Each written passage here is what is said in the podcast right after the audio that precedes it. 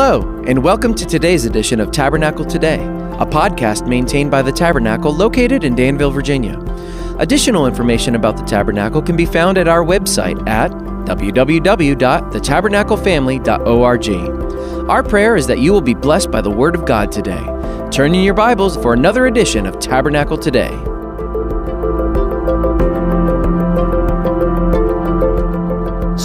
To Psalm 27 if you haven't already. For those just joining us on these Sunday nights, we're going through a psalm a Sunday. Uh, we'll do uh, even Psalm 119 in just one, even though it could take several weeks on that one. But the average psalm's about 12 verses. The median psalms, there's as many that are less than 12 verses as over 12 verses. So most of them are very accessible. Psalm 27 is one of the more familiar ones when you get into the words. It's a great one. They all are, but uh, it's got 14 verses.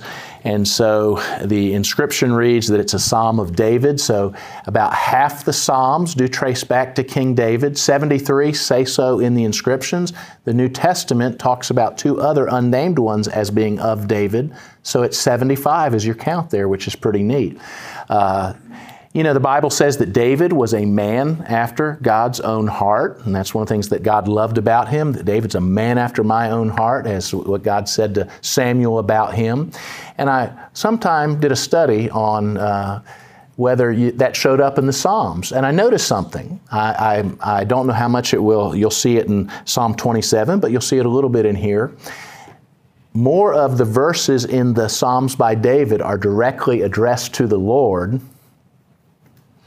and then the other psalmists when you put the other 75 together as a unit.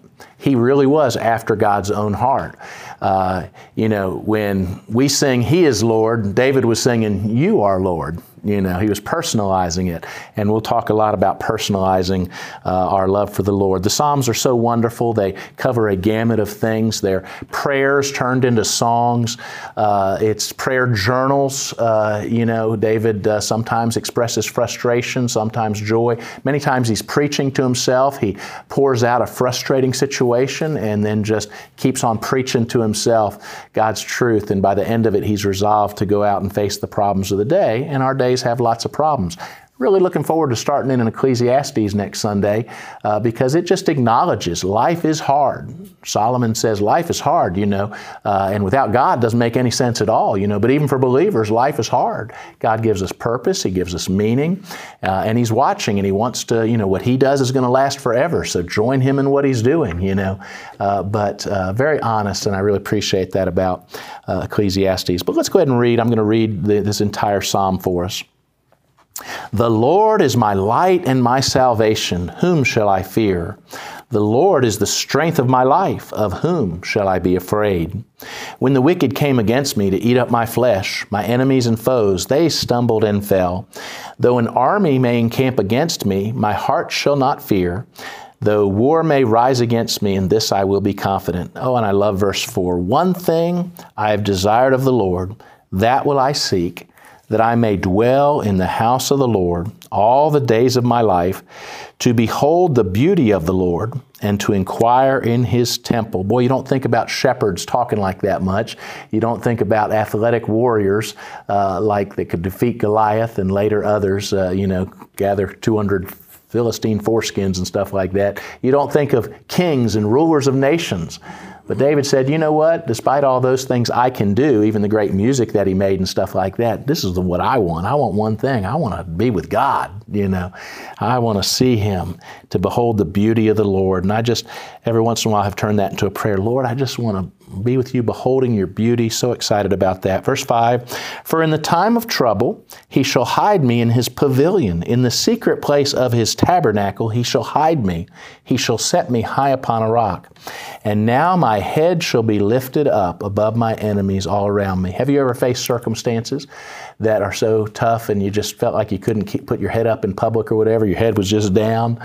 You know, I sure have. What a great joy that uh, David said, Because of God, my head shall be lifted up above all my enemies all around me. I can look up even when, I, you know, some people see me and wag their finger or whatever, you know, oh, that's the one that did this or that or the other, you know, we can look up. Therefore, I will offer sacrifices of joy in his tabernacle. I will sing, yes, I will sing praises to the Lord. Hear, O Lord, when I cry with my voice. Have mercy also upon me and answer me. Again, verse 8, so good. When you said, Seek my face, my heart said to you, Your face, Lord, I will seek. Isn't that good? Do not hide your face from me. Do not turn your servant away in anger. You've been my help. Do not leave me nor forsake me, O God of my salvation. When my father and my mother forsake me, then the Lord will take care of me. Ooh, what a wonderful verse. We love our moms, we love our dads, but some people had a real hard experience with their moms and dads. Some didn't know them, some were abusive or uh, drunks or whatever, you know, just a real hard experience when I think back at home. And, um, you know, some told their children, you'll never amount to anything, you know. Guys in prison sometimes have tattooed on them, born to lose. You know, I've talked to those guys there and seen those tattoos and stuff. But David said, When my mother and my father forsake me, then the Lord will take care of me. He'll be a father to the fatherless as he promised to be.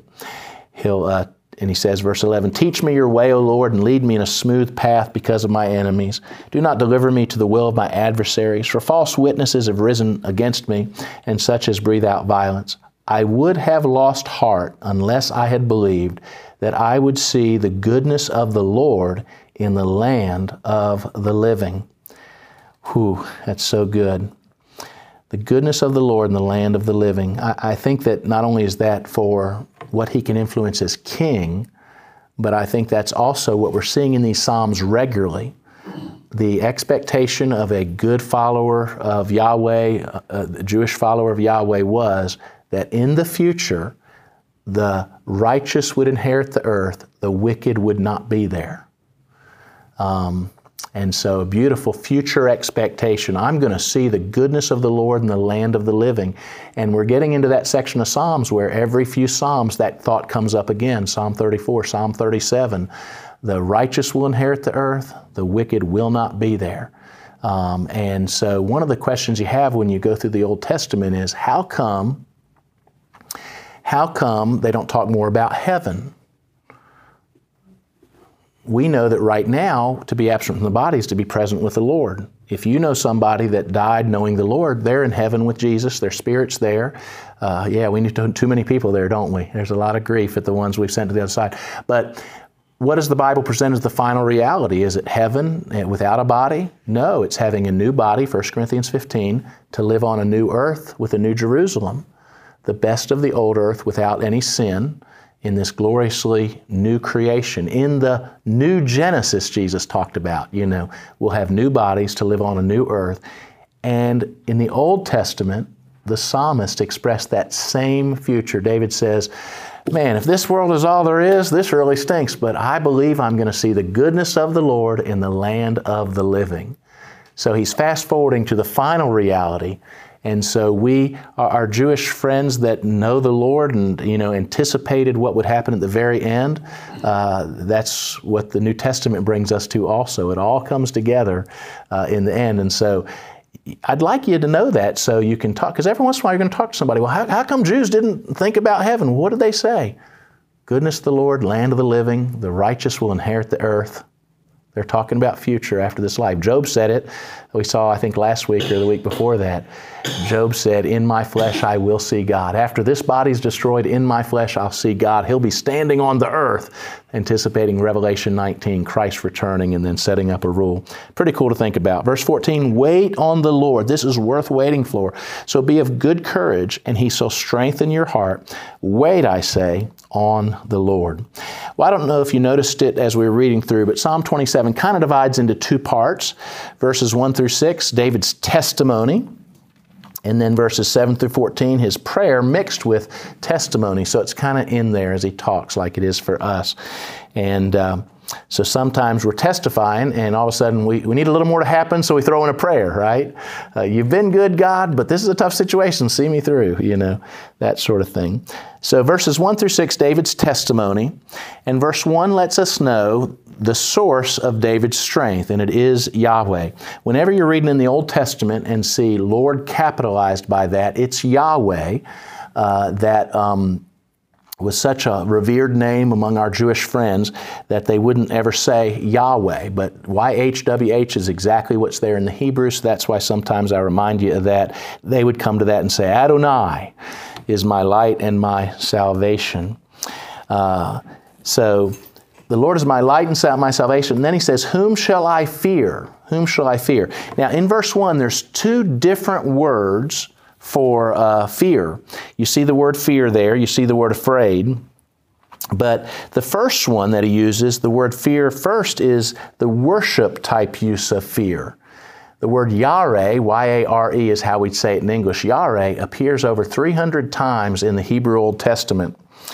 And it is so wonderful. Now, I'm going to tell you something. I'm going to share this coming Sunday with everybody, uh, and that is you know, um, the importance of the word fear, this fear, this, this reverence of God, this worship of God, this awe of God in what we call the poetic books. Somebody help me out. What are the poetic books? When we say the Bible's Old Testament poetic books, what do we mean? Job. Job. Psalms, yep. Proverbs, Ecclesiastes, and the Song of Solomon. And the two men more responsible than anybody else for those being the poetic books are King David and his son Solomon.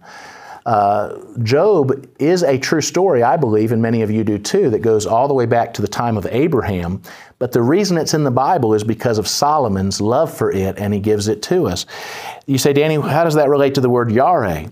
Well, it's so interesting that um, people need wisdom for living. They need to know how to live. They need to know how to walk by faith in God. And fear, the fear of the Lord, is at the beginning of Proverbs in the poetic books, right? So, this same word, Psalm 27 here, that David extolled and taught to Solomon and other sons that were listening and stuff.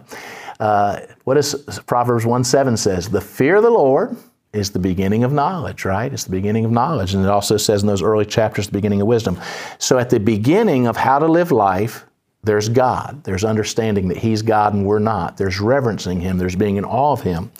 Well, Job 28 28. So, in the middle of Job, in this storm that he's experiencing, in this debate he's having with his friends, he, there's a great verse extolling the fear of God. In fact, let's go ahead and turn to Job 28 28 so you can see I mean, man, this is right in the smash in the middle of Job. Just, you know, his body's hurting and his friends are saying, Come on, Job, what'd you do?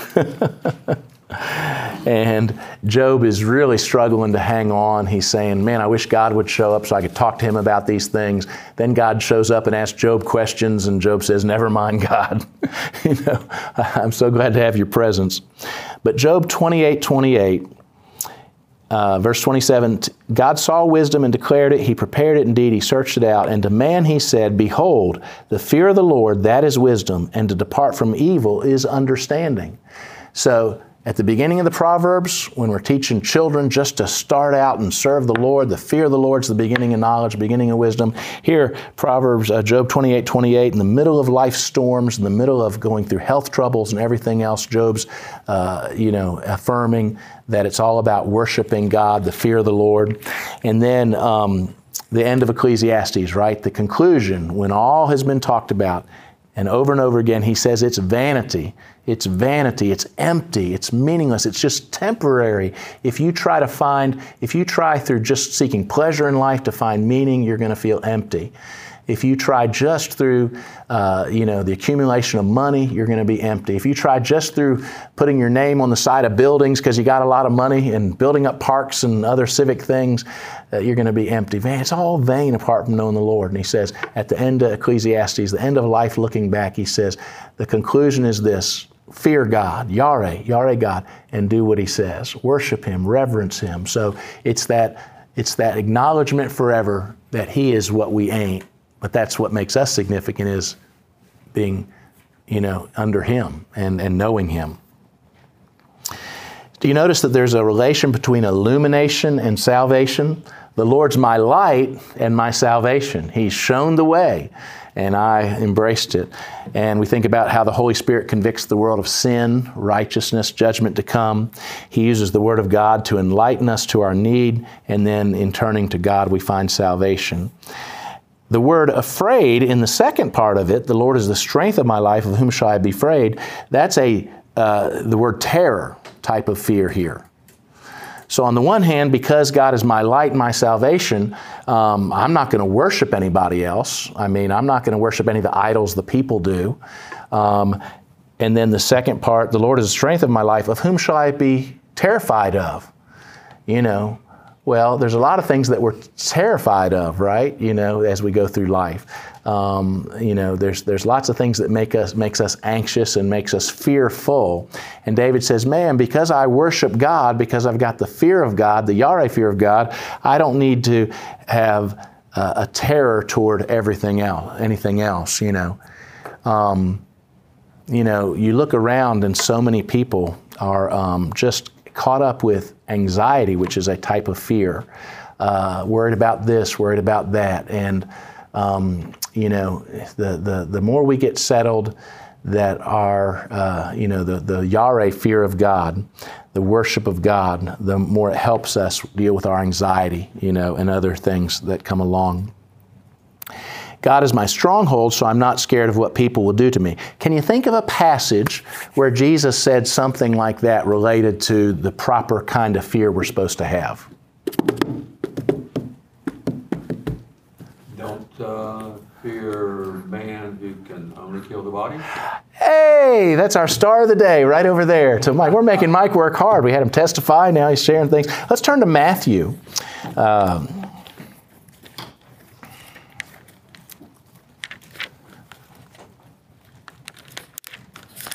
Matthew chapter 10. And yes, our beautiful and wonderful Lord and Savior, Jesus Christ. Um,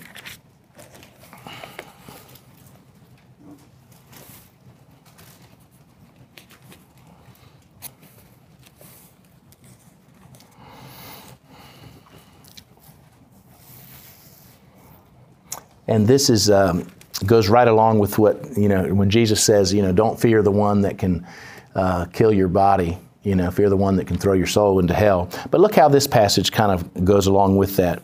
Matthew 10 26. Therefore, do not fear them, for there is nothing covered that will not be revealed, and hidden that will not be known. Whatever I tell you in the dark, speak in the light. What you hear in the ear, preach on the housetops. And do not fear those who kill the body, there it is, but cannot kill the soul, but rather fear him who is able to destroy both soul and body in hell. Um, I think about all the wonderful stories I've heard over the years of people like Lottie Moon when she was a missionary in China. And uh, the rebellion happened that, uh, was very against missionaries in her day and um, some thugs got her and uh, were about to decapitate her with a sword. And um, uh, she, um, she said, Well, she said, I'm not afraid. They're like, Why aren't you afraid? We're about to chop your head off. And she quoted this kind of verse to them. Um, and then I'm trying to get the exact uh, wording in my head. She said that's she was one of the first ones to say, "I am immortal until God says it's my time to go." And the one that was there and about to chop this missionary's head off heard that and kind of trembled and put the sword down and left, you know. And Lottie Moon uh, survived that. She uh, so much loved the people of China. When she would get food in from the West, she'd give it to the people during that time of starvation and her fellow missionaries realized that she was so malnourished, they put her on a train uh, or, a, pl- or uh, a, a, boat. Yeah, a boat. Yeah, you need a boat to go over the ocean, don't you? Uh, maybe not the one under France and stuff, but they put her on a boat, and she was going to go back to America to try to uh, get healed up, but she died uh, very underweight. You know, um, at uh, and, um, when they pulled into Hong Kong, I believe she was already dead. So very sad. I'm glad you remember that story too. Um, light for our darkened minds, salvation for our lost souls, strength for our weak bodies. Do you like how those three things are all in that one verse? Light, which is represents you know getting our minds around truth, salvation for our souls that need saving, and strength for our weak bodies. Um, so note the connection here with what really separates effective saints from mediocre ones the courage that comes from knowing God is bigger than any situation I face, because that's what he's really getting at here. I don't need to be afraid of what men can do in circumstances when I serve God that's bigger than those things. And we just have to keep reminding ourselves of that. Um, Now, what key word is in verse 1 at least uh, three times?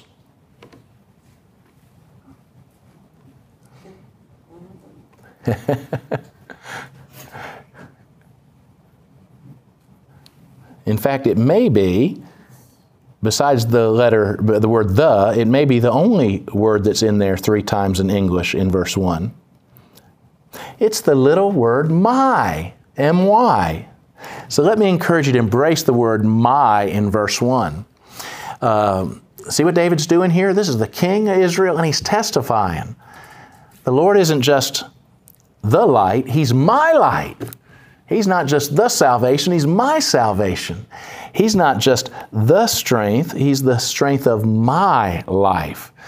And I love that. And we've got to do that. We've got to personalize things. Um, the Christian that personalizes the promise of God wins. I don't know what they win, a close relationship with the Lord and being a faithful and fruitful follower of Jesus Christ. But uh, this stuff is meant to be owned. It's my. He is my Savior. He is my Lord. And several of these Psalms, he just busts into my a lot and says those things. Uh, and you can personalize that. He's my Savior. He's my coach. He's my song. It was a personal faith, and we want ours to be also. So we get all that out in verse 1.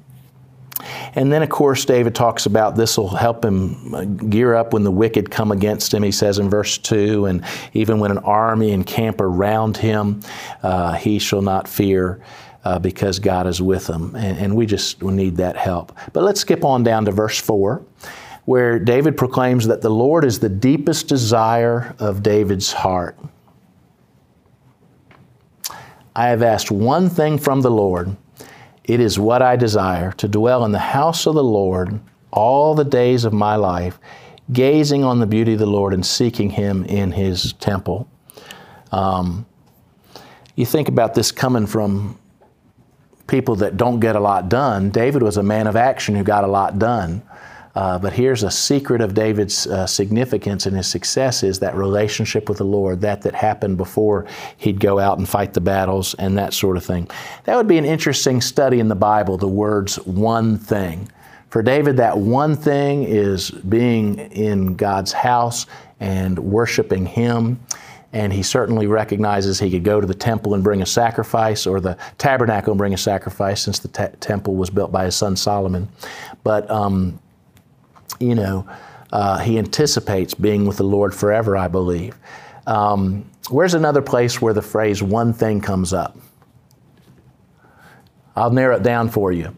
Uh, the letters of Paul. Paul's got a great one thing statement too. Do you remember it? Yeah, yeah. Uh, Philippians. Let's find it in Philippians because that uh, I, love that focus where one thing I want to seek the Lord and Paul's matches up pretty good with David's, and so we got to go to the book of Philippians, and we've got to go into chapter three.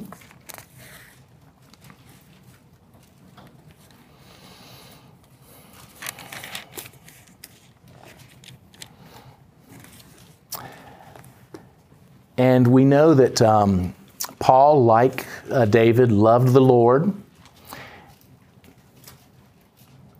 Verse 12. Paul writes, so Philippians 3, verse 12. Paul writes, Not that I have already attained or am already perfected. And of course, this is the guy that wrote, In Christ we have a perfect status. You know, he understood that he had a perfect righteousness in Christ, but he's talking about uh, progressively uh, you know, becoming more and more like Jesus, that the Lord is the author and finisher of our faith. He who began a good work in you will complete it. Paul understood that he was a work in progress. And so he says, Not that I've already attained it. I'm not everything I want to be for the Lord yet. Uh, I'm not already perfect in that sense, the, the practical aspects of righteousness, but I press on that I may lay hold of that for which Christ has also laid hold of me. Brethren, I don't count myself to have apprehended, but one thing I do forgetting those things which are behind and reaching forward to those things which are ahead. I press toward the goal for the prize of the upward call of God in Christ Jesus. So you put those together, it's pretty powerful. Paul said, One thing I do, I forget what lies behind in the old pagan days of me, and I'm straining forward to know Christ and the power of his resurrection. He's talking about it relationally because we those verses were earlier in the chapter three there, to know Christ, you know. I want to know Christ. Paul says, I want to know Christ. David said, One thing I seek, I want to look at the Lord's beauty. I want to just be with Him. Um, anybody here ever watch the movie City Slickers? A million years ago. It's an old movie now. Um, sometimes I talk about this with a youngin', you know, and they're like, huh? What? You know? Well, Cur- uh, Billy Crystal in the movie and his friends are city slickers. Um, and yeah, they go to the Dude Ranch. That's the one. Yeah, remember that? They go to the Dude Ranch. And they're enamored by this cowboy named Curly. Now, he's bald as he can be, but he call him Curly, right? Uh, and they're sitting around the campfire. And Billy just wants to be like Curly. And he says, Hey, Curly, what's the secret of it all? What's the secret of life, you know? And Curly looks at him and he says, One thing. Now, I've watched the movie two or three times. I don't think Curly says what the one thing is after that, you know, so we're left with it. Billy's like, one thing, one thing. And well, here it is. Here it is. One thing I do, forgetting what lies behind, seeking forward, the upward call in Christ. Uh, one thing I do, I want to seek the presence of the Lord in the house of the Lord, to behold His beauty and to be more in love with Him. Um, before we move on, I just think, you know, we've got to get in our minds what eternal life is. So, John 17, 3, how does Jesus define eternal life? Anybody know off the top of their head? John 17, 3. It's an open book test. You can, oh, okay. yeah. You can. yeah, Danny makes us work on that Sunday night, yeah. John 17, 3. This is great because this is Jesus, and you might want to underline this uh, or um, circle the verse reference because we think in terms of eternal life as going to heaven when we die, and it is that. It is, uh, you know, all that's going to come in the future, new body on a new earth type thing.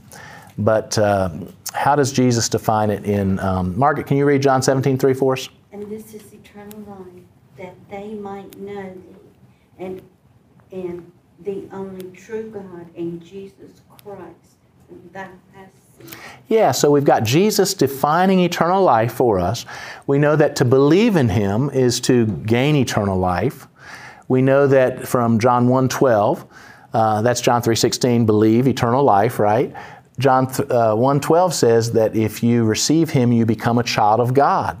So when you believe, when you receive, you become a child of God and you get eternal life. But what is eternal life? It is knowing God, for the rest of your life now, having peace with Him and an eternal relationship with Him. So that's already started, hasn't it? You know, once you come to know Christ, the Holy Spirit takes up residence in your heart. And it's key that Jesus told us how to think of eternal life because most people think of it as a transaction. Uh, it means I've got hell insurance, I'll go to heaven instead of hell when I die. And we don't think it in terms of, man, uh, you know, tomorrow, when I do my job as a uh, police officer, um, Jesus is going to be there with me in a very real and tangible way. I've got a growing relationship with Him. Uh, you know, when I go to the plant and there's all those tedious things happening there at the plant, you know, and the, the, the, the monotony of the, the work, you know, I'm not there alone. The Lord is with me in a real and tangible way. And it's me carrying some of the scriptures I've learned along with them and meditating on it, thinking that through the day, taking the opportunities to do what Jesus would do if he was physically in the situation I'm in. And uh, that's true in the home, that's true in the school, it's true in the force, it's true in the plant and all those different places. It's not true when you go to Caesars other than to distribute tracts. you know, okay, just just uh, move on, Danny, move on.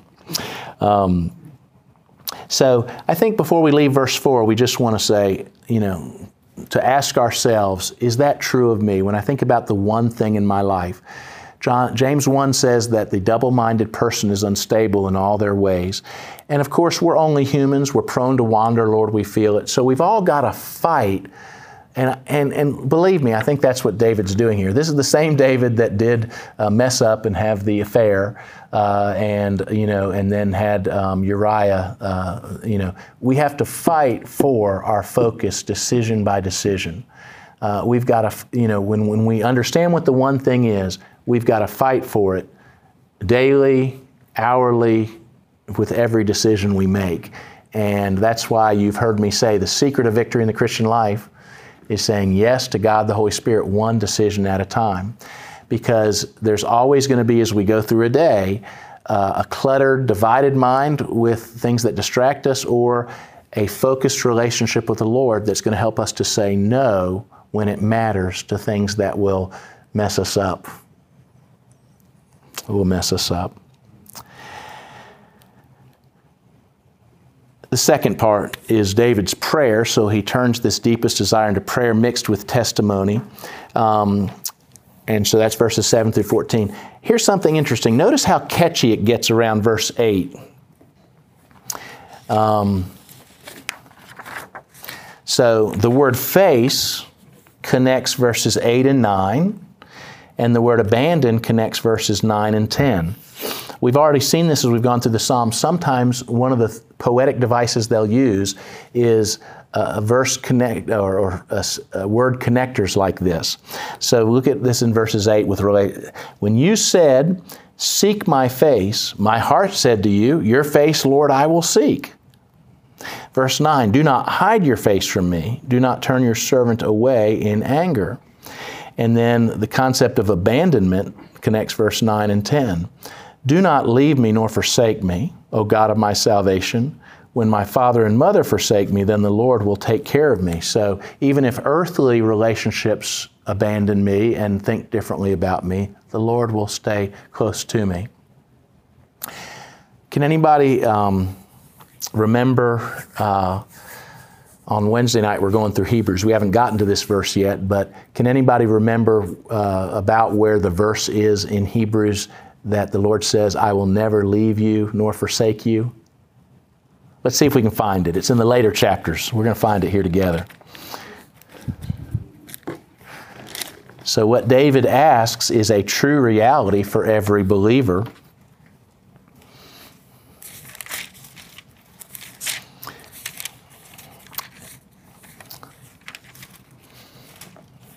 And I'll give you a hint it's toward the end. You got it. Hey, Margaret gets a star of the day also. That's right. I'm about to run out. We better, yeah, Hebrews 13 5. I want to tell you something about this verse here. Um, so, David was worried about it. He was worried about, um, you know, his relationship with the Lord. And please don't abandon me, Lord. You know, um, and um, look what Hebrews 13 5 says. Let your conduct be without covetousness. Be content with such things as you have, for he himself has said, I will never leave you nor forsake you. And so in that verse, and look what it says so we may boldly say, The Lord is my helper. I will not fear. What can man do to me? And what I really like about that is he combines um, kind of the thought that we started uh, Psalm 27 with, right? The Lord is my light and my salvation. Whom shall I fear? The Lord is the defense of my life, the strength of my life. Of whom shall I be terrified? And that kind of concept, because the Lord is our helper. Now, here's what I want to teach you about Hebrews 13 5. In the Greek language, where it says, I will never leave you or forsake you, it's an eightfold negative. So the way it appears in the Greek is, I will never, no, never, not ever, no, never leave you or forsake you. Um, and that's what the Lord is to His people. I mean, we talk about eternal security. Well, there it is, you know. Uh, David lived in the days before the permanent dwelling of the Holy Spirit. So, what he's praying about, uh, you know, in, in Psalm 27, there is this, he's pouring his heart out to the Lord. We don't have to worry about in the same sense. Now, we want to keep short sin accounts with the Lord, like Brother Lamar used to say. Um, we want to, when we become aware of a sin, the Holy Spirit reveals something to us, we want to confess it and forsake it. But have you ever thought about the difference between King David and King Saul when they blew it and messed up? Um, when Saul sinned, his greatest concern, his one thing, was, Please don't take the kingdom from me. What does David say in Psalm 51 in his psalm of repentance after his terrible sin with Bathsheba and getting Uriah killed? Don't take your Holy Spirit. Don't take your Holy Spirit from me. Saul says, I don't want to lose my kingdom, Lord. David says, I don't want to lose you, the king, in my heart and life, Lord. And in those days, the Holy Spirit departed from Saul, but stuck with David. And it was that plea there, you know. He stuck with David, the Holy Spirit did. In the Old Testament, there wasn't the permanent indwelling that you and I have as children of God. And so we're in a day where He'll never leave us nor forsake us, no, never, which is pretty cool uh, to think about. Um, in verses 8 through 10, we see the importance of instructing ourselves on behalf of the Lord. Now, David's given us wonderful language here. And I, uh, as I got ready for tonight, was uh, so impressed with this afresh. We need to refresh ourselves, don't we, in what we already know. Uh, one time I preached a message, and the message was Time to get yourself another preacher. And it was from the Psalms, like this, because, um, you know, David many times preaches to himself. And I wonder do you preach to yourself? Do you take God's truth and preach it to yourself? So look how he's teaching himself to preach to himself here. Verse 8 When you said, Seek my face, my heart said to you, Your face, Lord, I will seek. So have you ever been just sitting at home uh, or had a few minutes and the Holy Spirit said, Hey, why don't you pick up your Bible and read a little bit? Um, what'd you say? David pictures hearing God say, Seek my face, and David says, I'll seek your face, O Lord. Here, hey, I'll do that. And I, I love these little tricks he's doing, kind of uh, these wonderful tricks to get us to think like that. Um, that's what I meant by time to get another preacher. Faithful and fruitful Christians preach God's truth to themselves. Um, and, and, you know, uh, I, I had, uh, I have some great friends, and hopefully you do as well. People that love you, they'll tell you the truth and stuff. Uh, and I, I, was fondly remembering a time uh, as a uh, young college graduate where I was having to throw myself a pity party and, uh, you know, down in the dumps and stuff like that. And a good friend of mine preached truth to me, you know, reminded me of what I already knew, you know, and reminded me of what I wanted to be about. He'd heard me say it a thousand times, what I want to be about, you know, and he was throwing those words back at me, you know. And David's reminding himself here, he's preaching. Uh, uh, so David's response to his own preaching, Lord, I will seek your face. Um, I know it's a little corny, but uh, say that out loud with me. Lord, I will seek your face. Let's do it again. Lord, I will seek your face. Tell the Lord that before you go to bed tonight. I want to seek your face, Lord. I want what you've got for me. Man, I know Satan's got a purpose and plan for me. He wants to kill, steal, and destroy. Lord, I want to seek your face. I want what you have for me. I want to take the opportunities you're giving me this week. Um, and so that's good stuff. Um, verse 10 is a tremendous verse. Um, even if my father and mother abandon me, the Lord cares for me. Think about what a wonderful verse that is for pro life when we think about, you know, uh, children that have felt unwanted, uh, orphans. Uh, we're so thankful the mom gave the child a future the child wouldn't have otherwise had. And um, I just get all weepy every time I hear this song. You may have seen me when we sing it every once in a while in church, He Knows My Name. Uh, and every once in a while I ask Eddie, throw that song back in. So if you get tired of that song, it, it's because Danny wanted it sung. And I was telling, um, I think Vicki and Margaret before uh, tonight that um, one of the great things that some of these songwriters are doing now with these wonderful, useful songs, they're, they're taking on an impact, you know, 10,000 Reasons and He Knows My Name and songs like that.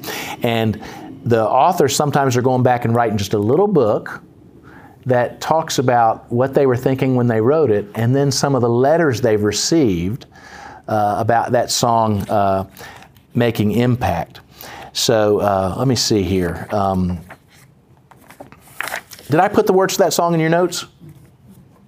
I thought I did, didn't I? Look at those notes. Here's what the song says I have a maker, he formed my heart. Before even time began, my life was in His hands. He knows my name. He knows my every thought.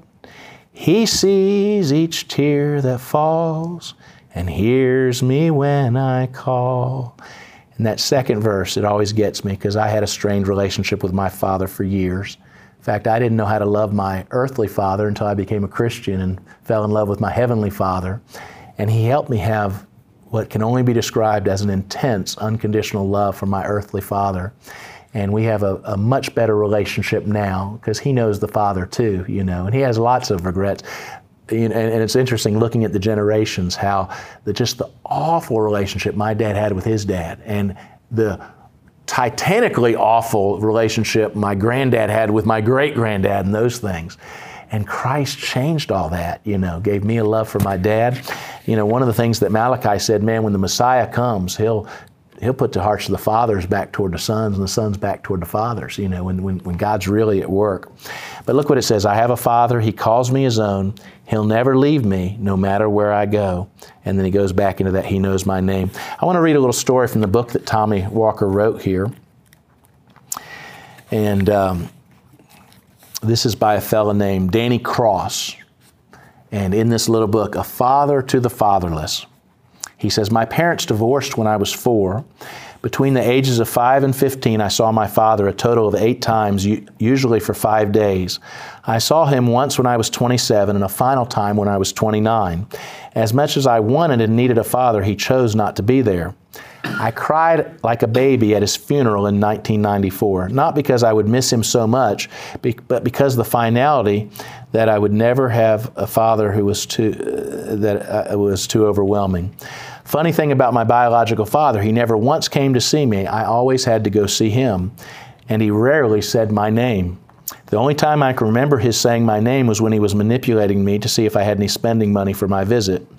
I would have given him all my spending money just to hear him call my name, just to hear him say, I love you. When I was nine years old, my mom remarried. To this day, I really don't understand why they married. They had little in common. But I lived in his house and I called him Daddy. He called me Boy or Helen's Boy. That's my mom. I had a dog named Lad that he called Son.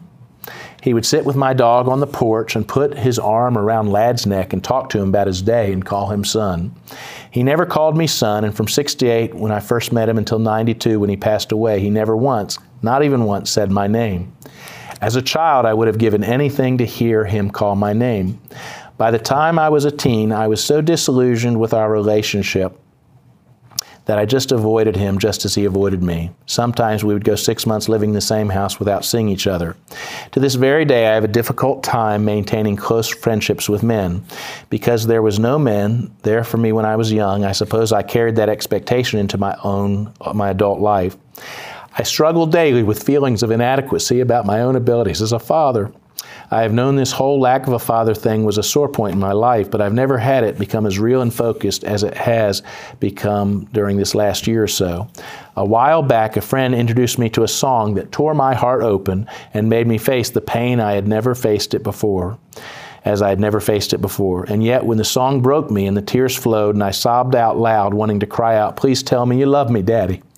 Suddenly, I felt as if the Holy Spirit put his arms around me. I began to sing and weep, but this time for the joy of realizing that I have a Father.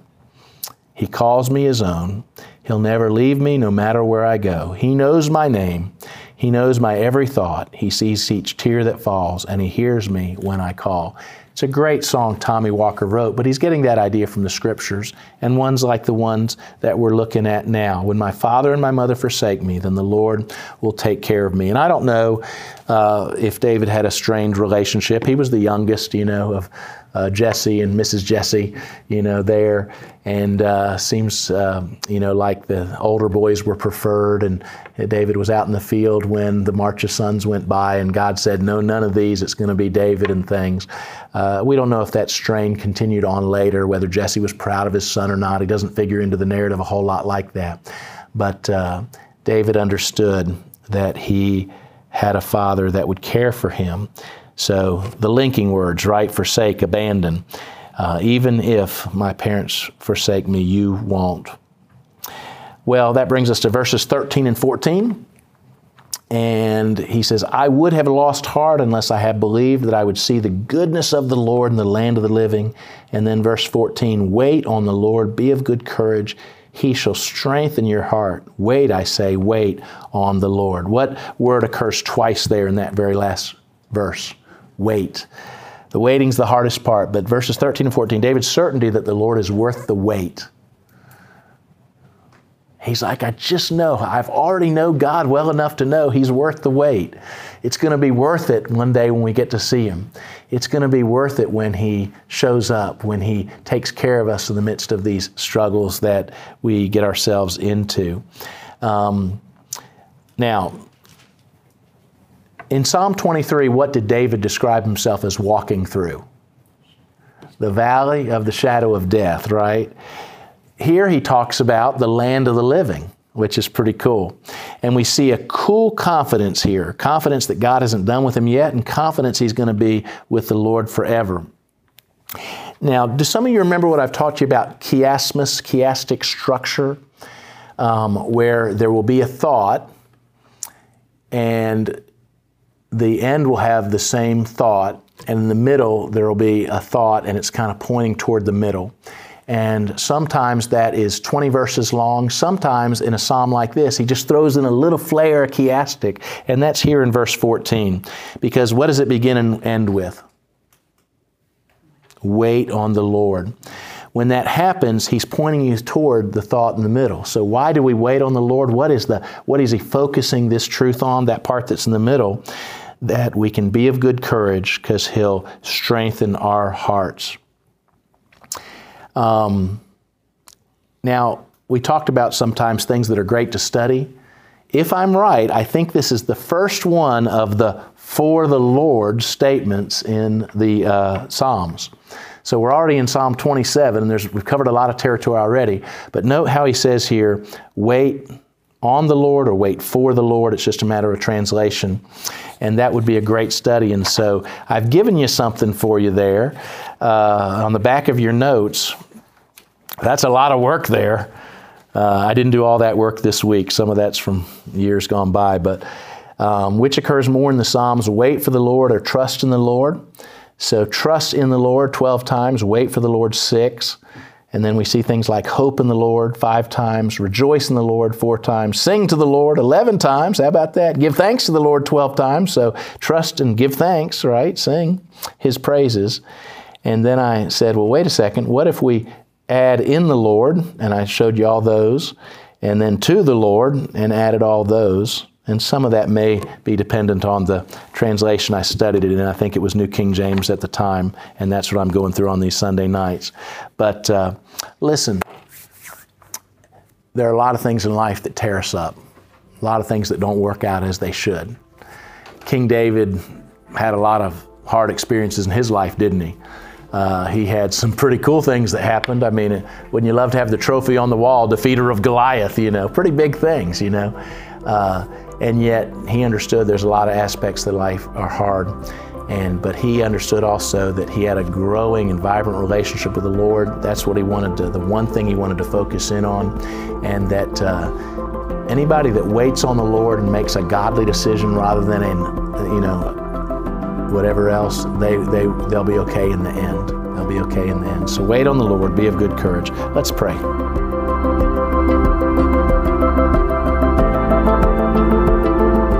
Thank you for joining us for today's edition of Tabernacle Today. To learn more about the Tabernacle, please visit our website at www.thetabernaclefamily.org. There you may access additional Tabernacle Today podcasts as well as other resources. If you don't have a church home or happen to be visiting the area, we'd love to welcome you to one of our weekly services. Thanks for listening, and we look forward to seeing you back for another edition of Tabernacle Today.